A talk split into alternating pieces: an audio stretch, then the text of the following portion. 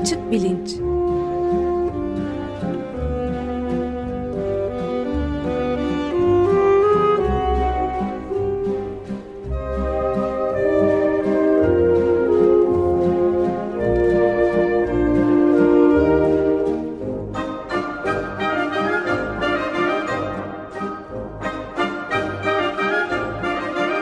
Güven Güzeldere ile bilim ve felsefe sohbetleri. Günaydın Güven Bey, merhabalar. Günaydın Ömer Bey. Evet, bugün bir konuğumuz var, Çağhan Kızıl. Ee, onun de takdimini de siz yaparsanız konuyu başlayabiliriz.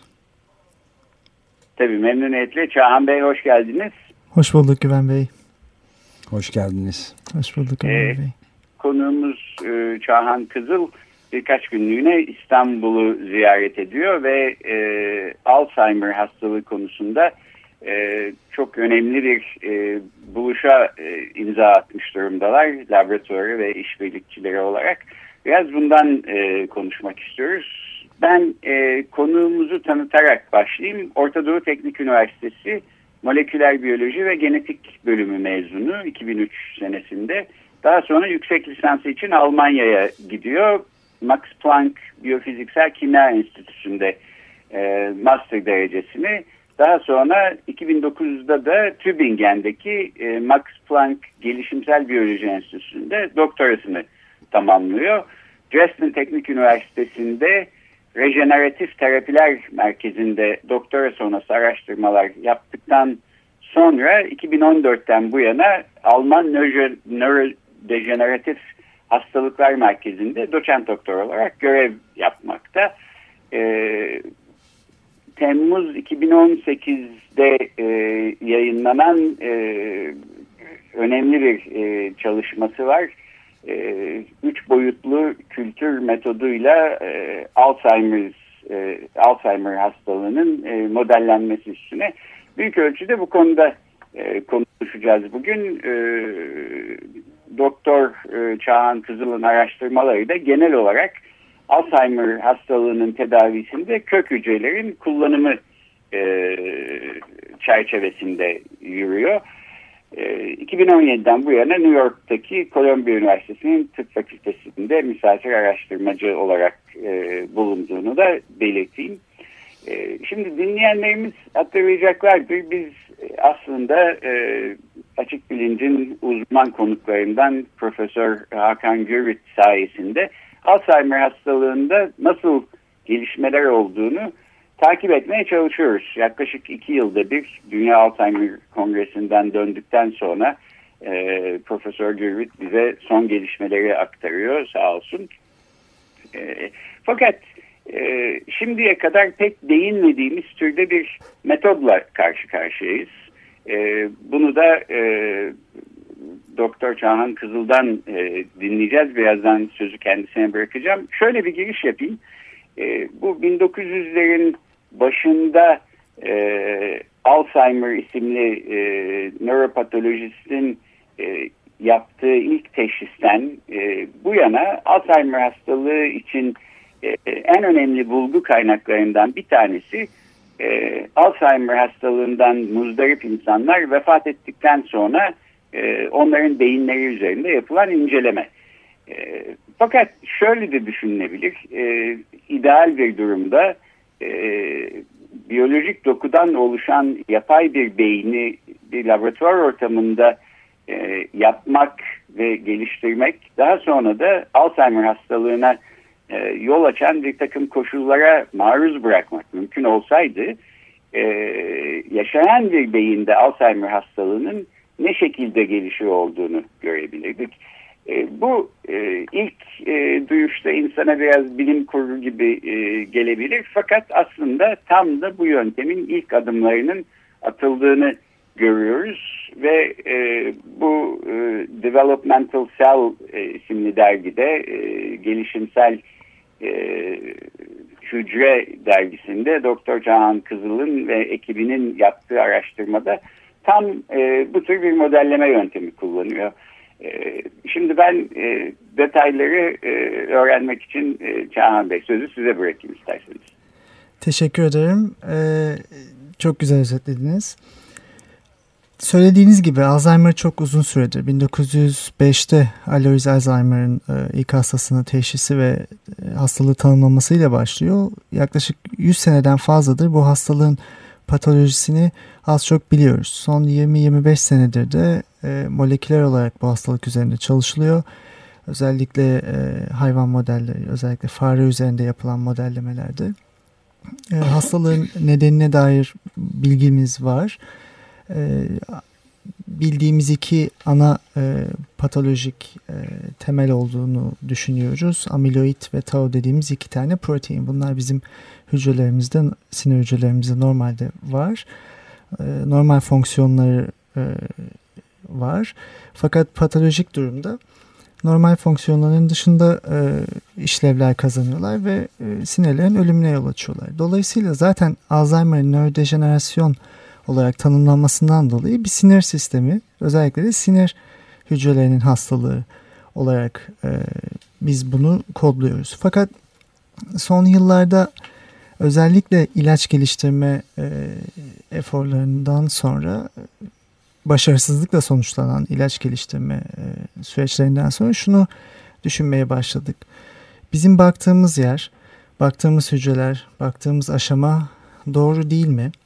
Ya da bu biz bu hastalığın aslında nasıl oluştuğunu tam olarak bilmiyor muyuz?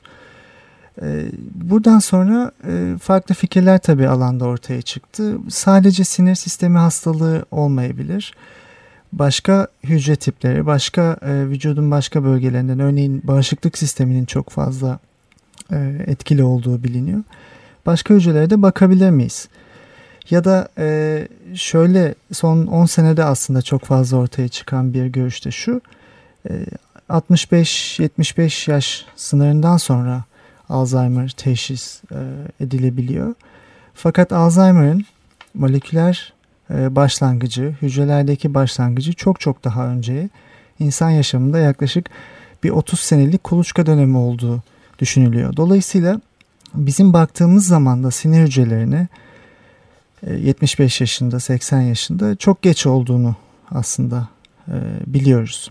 Yani e, geri dönüşü olmayan bir yerde hastalığın bizim teşhis ettiğimizi biliyoruz. Şimdi daha önce neye bakabiliriz diye soru sorulduğunda farklı fikirler var alanda. Bu yeni yeni ortaya çıkıyor. Dediğim gibi bağışıklık sistemine bakıyor insanlar. Biz de dedik ki e, benim ve e, bulunduğum e, enstitülerin aslında çalışma alanına da paralel olarak rejeneratif bir e, terapi uygulayabilir miyiz Alzheimer'a? Ne demek rejeneratif? Rejeneratif terapi evet şu demek Kaybolan hücreler, sinir hücreleri ölüyor. Biz bunları yerine getirebilir miyiz? Ölen hücreleri tekrar yapabilir miyiz? Bunları yapmanın da bir yolu var. Tüm canlılar gelişirken kök hücre dediğimiz öncül hücrelere sahipler. Bizim beynimizde anne karnında ve gelişirken bu hücrelerin aktivitesiyle tüm sinir hücrelerini, beyni, omuriliği ve vücudumuzdaki tüm sinirleri yapıyorlar. Bu sinir sistemi e, kök hücreleri beynimizde var bizim her yaşta. Ama aktiviteleri gittikçe azalıyor. Özellikle de Alzheimer durumunda e, neredeyse hiç çalışmaz hale geliyorlar. Yani bu yeni sinir sistemi hücrelerini yapabilme kapasitelerini kaybediyorlar. Biz başka model organizmalarla çalışıyoruz. Örneğin küçük bir akvaryum balığı, zebra balığı. Ee, inanılmaz bir özelliği var. Beynini yenileyebiliyor beynin büyük bir parçasını e, çıkarttığınızda ya da Alzheimer modeli e, biz e, bu balıkta gerçekleştirdik. Alzheimer olduktan sonra yeni hücreler yapabiliyor. Bu yap, bu kapasitesinin de e, temelinde bu kök hücrelerin aktif olması yatıyor.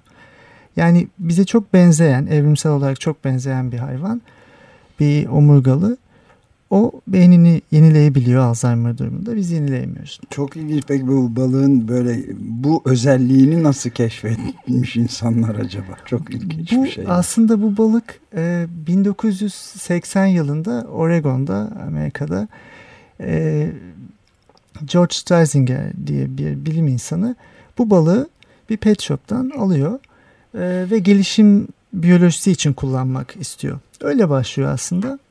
e, bir 20 sene 10-15 sene kadar bunu üzerine çalışıyor kendisi ve e, ekip arkadaşları. Ondan Müthiş sonra bir sabırla. evet yani bunu bir model olarak ortaya koyuyor. Sonra 90'ların başında benim doktoramı yaptığım Tübingen'de e, hocam e, gelişimin erken aşamalarında hangi genlerin rol aldığını, e, omurgalıların nasıl geliştiğine dair büyük bir e, genetik analiz yapıyor.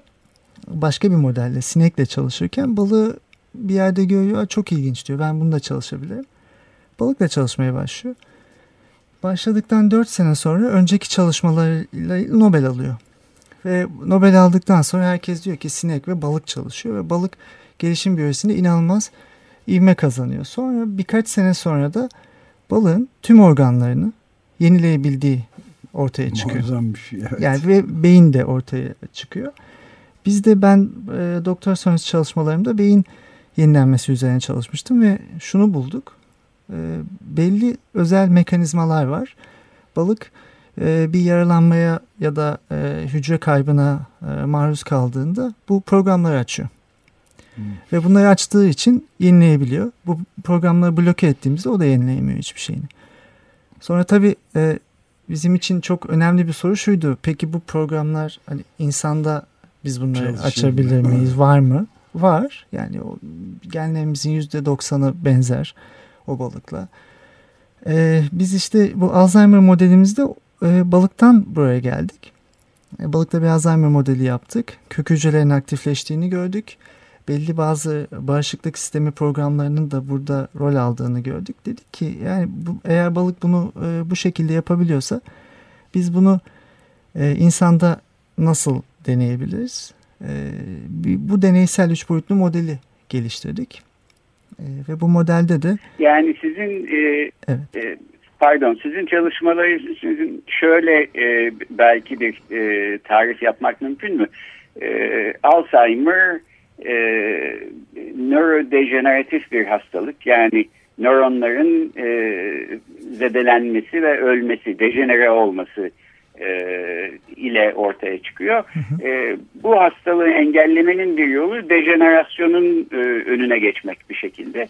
Fakat belki de bir başka yolu dejenerasyonun önüne geçmeye çalışmak yerine rejenerasyon yani yeniden e, sinir hücrelerinin üretilmesi. Bu aslında bir savunmadan e, belki bir e, hücum metoduna geçiş gibi daha etkili olabilecek bir geçiş gibi gözüküyor bana. E, bu son yayınladığınız yazıda da bunun e, üç boyutlu olarak nasıl yapıldığını galiba e, gösteriyorsunuz evet. değil mi deneysel olarak? Evet kesinlikle yani çok bu şekilde özetleyebiliriz. E, sinir odaklı, sinir hücresi odaklı bir Alzheimer tanımından biz e, kök hücrenin aslında ana etkenlerden biri olduğunu e, hipotezi üzerinden e, bu deneyleri yapıyoruz ve üç boyutlu modelimizde zaten bize bunu gösteriyor. Yani kök hücrelerimiz Alzheimer durumunda bile e, aktifleştirilebilir. Alzheimer durumunda bile yeni hücre yapabilirler ve bu bize e, aslında kendi beynimizdeki hücreleri kullanarak e, ve onları bir şekilde e, modifiye ederek bu hastalığa belki bir taarruza geçebileceğimizi sizin de söylediğiniz gibi anlatıyor. Ben de ufak bir parantez açayım izninizle pardon. Yani bu Alzheimer diyoruz ama e, aslında ne kadar yaygın ve giderek de e, ürkünç sonuçlara yol açacağını e, bildiğimiz gittikçe daha ürkütücü bir şekilde öğreniliyor ki yani mesela 2014'teki bir makalede 35 milyon insanın Alzheimer hastası olduğunu şimdi artmıştır herhalde. Ve mevcut projeksiyonlarla 2050'ye kadar da 100 milyonu bulacağı e, düşünülüyor. Üstelik de bir de e, ensüline e, cevap vermesi zayıf olduğu için filan bu sayının çok daha da yüksek olabileceğine ilişkin araştırmalar var. Yani Tabii. dünya çapında bir beladan bahsediyoruz. Basit bir hastalıktan değil yani değil mi? Değil, değil. Ee, söylediğiniz rakamlar e, iki hafta önce e, Nature dergisinde bir Alzheimer e, sayısı yapıldı. Söylediğiniz rakamların art, arttığını biliyoruz. Şu anda 50 milyon civarında insan, dünyada 2050 Tahmin projeksiyonda 150 milyon. Şöyle bir sıkıntımız da var. Ee, Alzheimer evet genetik bir hastalık bir bakıma bir genetik mutasyonların e, yol açtığını biliyoruz. Ailesel kalıtımla geçtiğini biliyoruz. Fakat bu Alzheimer hastalarının sadece %5'ine tekabül ediyor. %95'i bu genetik mutasyonları bulamadığımız hastalar. Ya biz gerçekten tam nedenini bilmiyoruz başka mutasyonlar var ya da çevresel etkenler çok önemli bu hastalığın gelişiminde. Dolayısıyla e, böyle bir komplikasyon da var. E, büyük bir sorun olarak önümüzde duruyor. Tüm demans has, e, vakalarının üçte ikisini oluşturuyor evet, dünyada. Müthiş bir şey. E, pardon e, ben sizin bir şey söylediniz Güven Bey kestim. Tamam aslında şimdi çevresel faktörlerden denir denmez Ömer Bey sizin e, alanınıza aslında girmiş olduk. E, ben de şunu e, soracaktım bu e, son yayınlanan makalenize baktığım zaman orada bir e, 20'yi aşkın yazar görüyorum. E, geniş bir işbirliği yapılmış. Hem Almanya'nın değişik yerlerindeki kurumlardan e, hem Çin'den hem Avustralya'dan e, katılanlar var. E, başı da e, Çağhan Bey sizin laboratuvarınız çekiyor. Biraz bize bunun detaylarını anlatır mısınız? Yani bu kök hücreleri üç boyutlu olarak e, nasıl bir ortamda e, yetiştirebiliyorsunuz? Bu hani hı hı. bir e, anlamda bir beyin sentezlemenin ilk adımları gibi belki düşünülebilir. E, işin deneysel e, kısmının detaylarından bir parça bahsetmek mümkün olur mu? Tabii, tabii. Kısaca bahsedeyim. Evet daha önce çok uzun süredir insan kök hücreleri zaten e, laboratuvar ortamında kültürde büyütülebiliyor e, çeşitli metotlarla. Fakat üç boyutlu bir yapı kazanması e, daha önce mümkün olmamıştı. E, tabii ki e, son birkaç senede e, mini brain dediğimiz e, küçük beyinler kendi kendine üç boyutlu yapı alan e, beyin parçaları e, metotları geliştirildi. Fakat biz bir biyomateryal kullanıyoruz. Kimyasal sentetik bir materyal. Buna benzer materyaller daha önce de kullanılmıştı fakat e, fare dokularından izole ediliyordu ya da başka şekillerde. İçeriğini çok fazla bilmediğimiz ya da içine koyduğumuz hücreye başka negatif etkileri olabilecek yapılardı bunlar. Bizimki tamamen sentetik bir yapıydı. Bahsettiğiniz e, ortak çalışmalardan bir tanesinde e, Almanya'da Leibniz Enstitüsü'ndeki e, kimya e, bölümündeki e, ortak çalıştığımız araştırmacıyla e, birkaç sene önce konuşurken ben bu fikrimden bahsettim. Onlar da böyle bir materyale sahip olduklarını ama sinir hücrelerinde kök hücrelerle denemediklerini söylemişlerdi. E, bir iki senelik araştırmamızın ve ortak çalışmanın sonucunda gördük ki biz insandan aldığımız kök hücreleri bu materyal içine koy, koyduğumuzda hücreler e, insan beyninin gelişimi sırasında yarattıkları ortama çok benzer ortam yaratıyorlar etraflarına e, ve kendilerine bir e, bizim niş dediğimiz hani kendilerine bir habitat yaratıyorlar. Ve e, bu daha önce görmediğimiz ve daha önce görülmeyen e, şekilde e, bu oluşuyor. Ve bu hücreler aynı e, fetal beyin gelişiminde olduğu gibi e, bizim beynimizin çeşitli bölgelerindeki e, nöron, nöronların e, tiplerini oluşturuyorlar. Bu nöronlar birbirleriyle bağlantı kuruyorlar ve e, üzerlerinden elektrik geçiyor ve kök hücrelerde kendilerine ayrılan bölgede yaşamaya devam ediyorlar. Yani küçük bir beyin parçası oluşturmak. Bu iki yönlü. Materyalin çok etkisi var elbette. Buna olanak sağlıyor ama kök hücrelerin de o materyalle etkileşimi e, etkileşiminin yollarını bulduğumuz için böyle üç boyutlu bir sistemi yaratabildik. Yani ortak çalışmanın e, ne kadar verimli olabileceğine dair bizim için çok e, güzel bir örnekti. Çeşitli evet. e, Ben de evet, e, bu üç, üç Buyurun. Pardon çok kısaca e, sorayım bu üç boyutlu kültürde e, yetiştirdiğiniz hücrelerin daha sonra Alzheimer'lı beyinlerde e, incelendiği zaman gözüken türde bozukluklara işte tau proteinin bozulmasına ya da amiloid beta plakalarının e, oluşmasına benzer e, süreçlerden geçtiğini görüyorsunuz galiba değil mi? Tabii. Ve anahtar nokta burada. Aynısını görüyoruz elbette. E, anahtar nokta bu. E, fare modellerinde oraya gelelim. Aslında bizim sistemimiz e, e, insan beyninde gördüğümüz Alzheimer patolojisinin e, büyük bir kısmını görüyoruz. e, söylediğiniz gibi amiloid plakları, tau patolojisi, hücrelerin birbiriyle olan iletişimlerinin bozulması, e, enflamasyona benzer e, bir ortam görüyoruz ve e, aslında fare çok uzun yıllar fare modelleri kullanıldı ve şu anda alanda fare modellerinin aslında Alzheimer, insan beyindeki Alzheimer için çok iyi bir model olmadığı hmm. Gerçekten de biz bunu gösterdik. Örneğin hiçbir fare modelinde insan beynindeki gibi hücre ölümü gerçekleşmiyor. Ee, Birçok modelde bu amiloid ve tau'nun birbiriyle olan etkileşimini görmüyoruz ama bizim modelimizde bunu görebiliyoruz. Bu zaten insan beyninin e, başka e, omurgalılar ya da primatlara göre biraz daha farklı bir e, yapısı olduğunu ve zaten Alzheimer'ın neden sadece hani şu ana kadar e, sadece insanlarda görüldüğünü biraz da açıklıyor. Dolayısıyla e, birkaç alanda e, ileri gitmiş oluyoruz ve hayvan modellerini aslında bir, bir e, bizim e, amacımız da şu hayvan modellerinin kullanımını da azaltmak.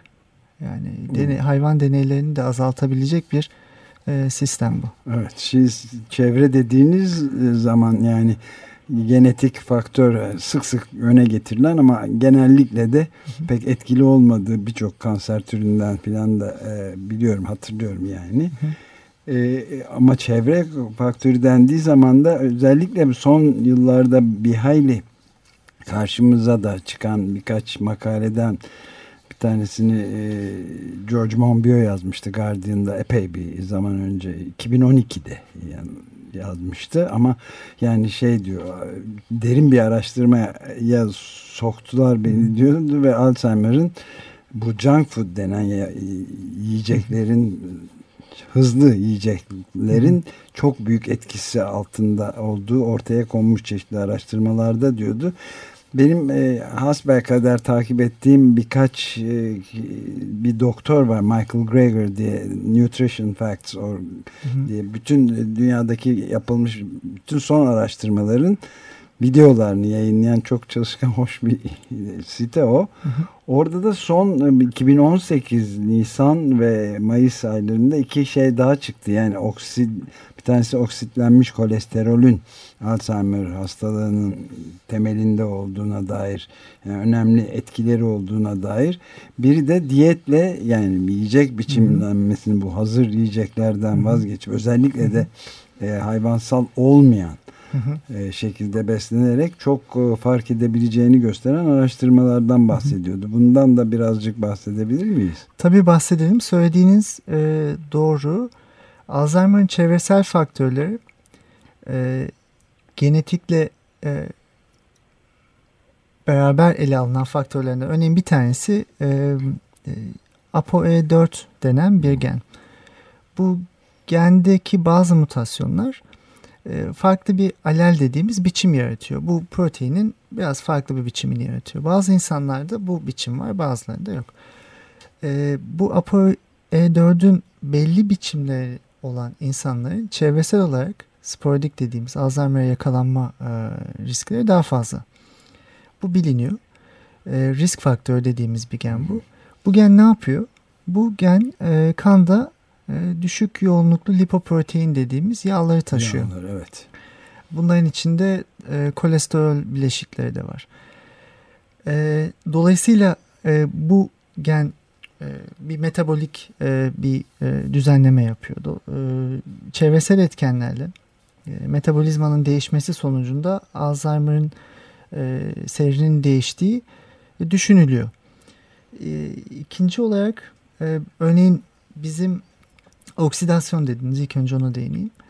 E, biliniyor ki e, sinir hücreleri e, vücudumuzdaki oksidatif stres dediğimiz bu e, hı hı. oksidasyona oksijenin farklı bileşiklerini e, çok tabiler e, ve çok e, e, bundan etkileniyorlar.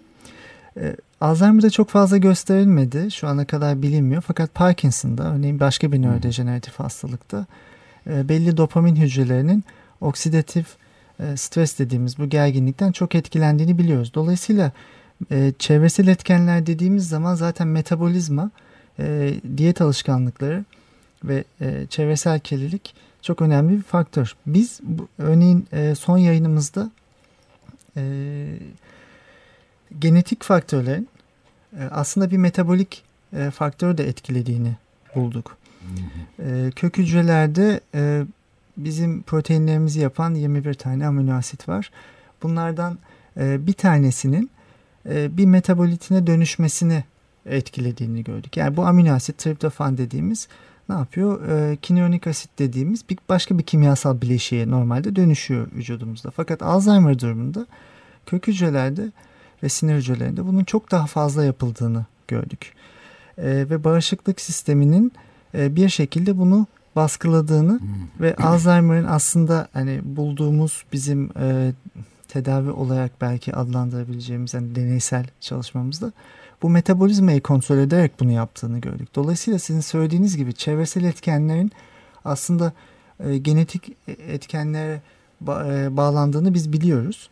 E, metabolizmaya bağlandığını, onun da bir şekilde DNA'yı etkilediğini. Yani bunlar çok iç içe geçmiş. Evet. E, bir e, algı aslında. Bunu çözdüğümüz zaman dediğiniz gibi hani ne neyin etkisi çok fazla, neyin etkisi çok az. Evet, yani ama junk food tabii ki evet, e, mesela en çok şey. kat be kat G denilen G ya da hı hı. E, yani şey, e, kaynatılmış tereyağı Hint mutfağında çok Hindistan mutfağında muazzam kullanılan bir şey.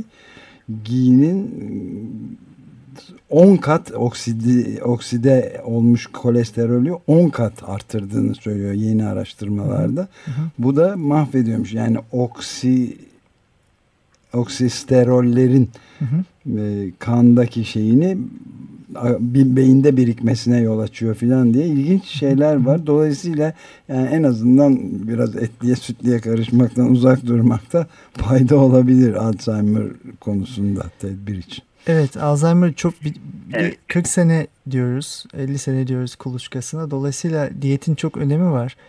Ee, okside, oksidasyonun hücreler için çok e, zararlı olduğunu biliyoruz. Evet. Zaten bunun ardına e, geçen e, mekanizmalar var bunu önlemeye yönelik. Örneğin bazı e, ALS hastalarında örneğin hmm. SOD1 e, geninin bir risk faktörü olduğu düşünülüyor. SOD1 de süperoksit dismutaz dediğimiz oksidatif lipid moleküllerini ve hmm. diğer oksijen moleküllerini bertaraf eden bir protein. Dolayısıyla zaten e, dediğiniz e, aşamada e, evet dikkat etmemiz gerekiyor.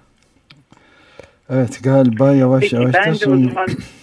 geliyoruz. Evet. Bitireceğiz. Programı şöyle iki soruyla bitirmek istiyorum. Lütfen. Bir tanesi Alzheimer hastalığının geleceği. Zaten biraz bahsettik e, çok değişik yöntemlerle e, pek çok e, interdisipliner araştırmanın yapıldığını görüyorum. Üstelik burada büyük bir pazar potansiyeli gören E, ilaç şirketleri de ciddi fonlar ayırıyorlar.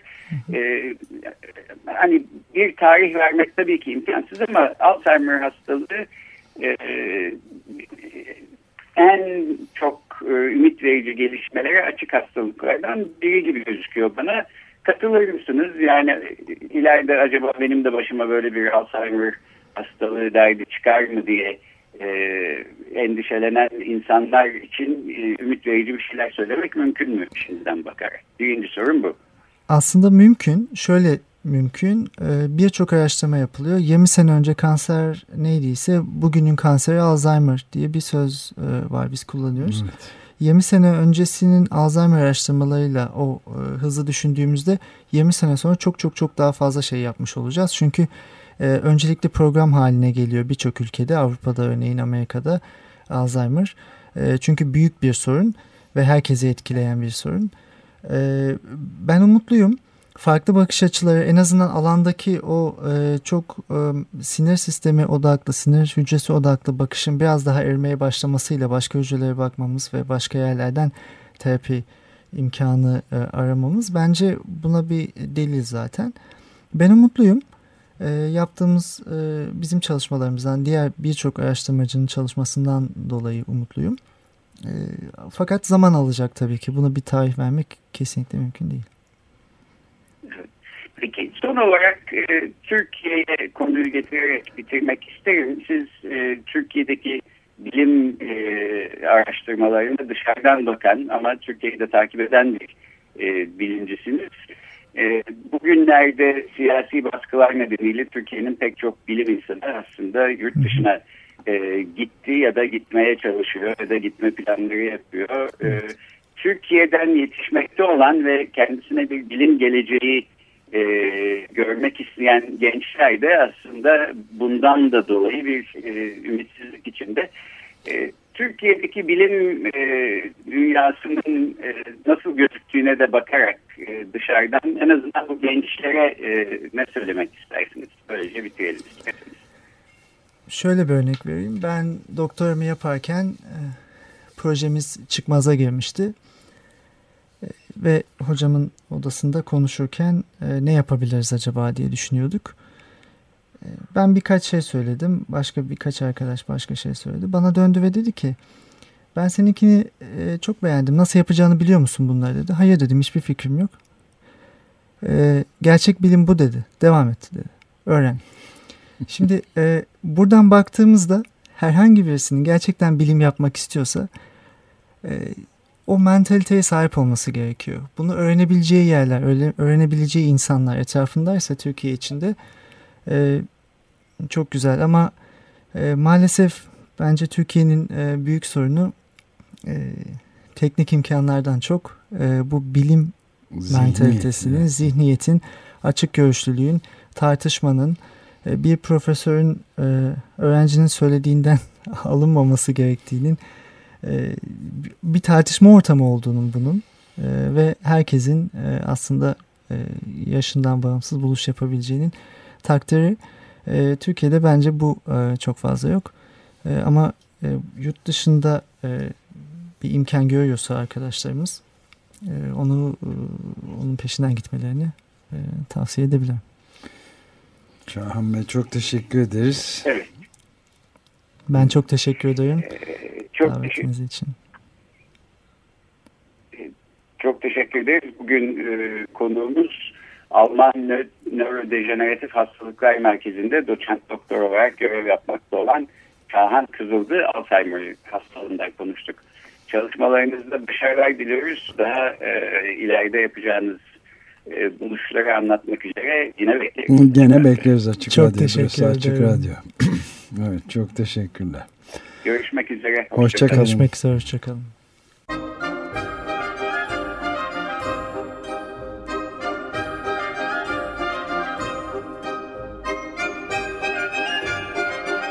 Açık Bilinç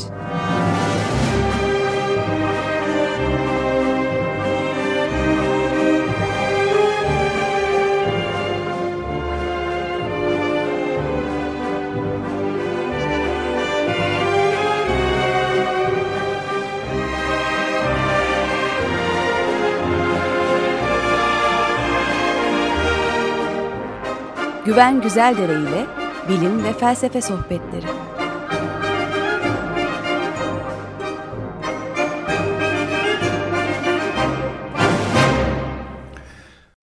Açık Radyo program destekçisi olun.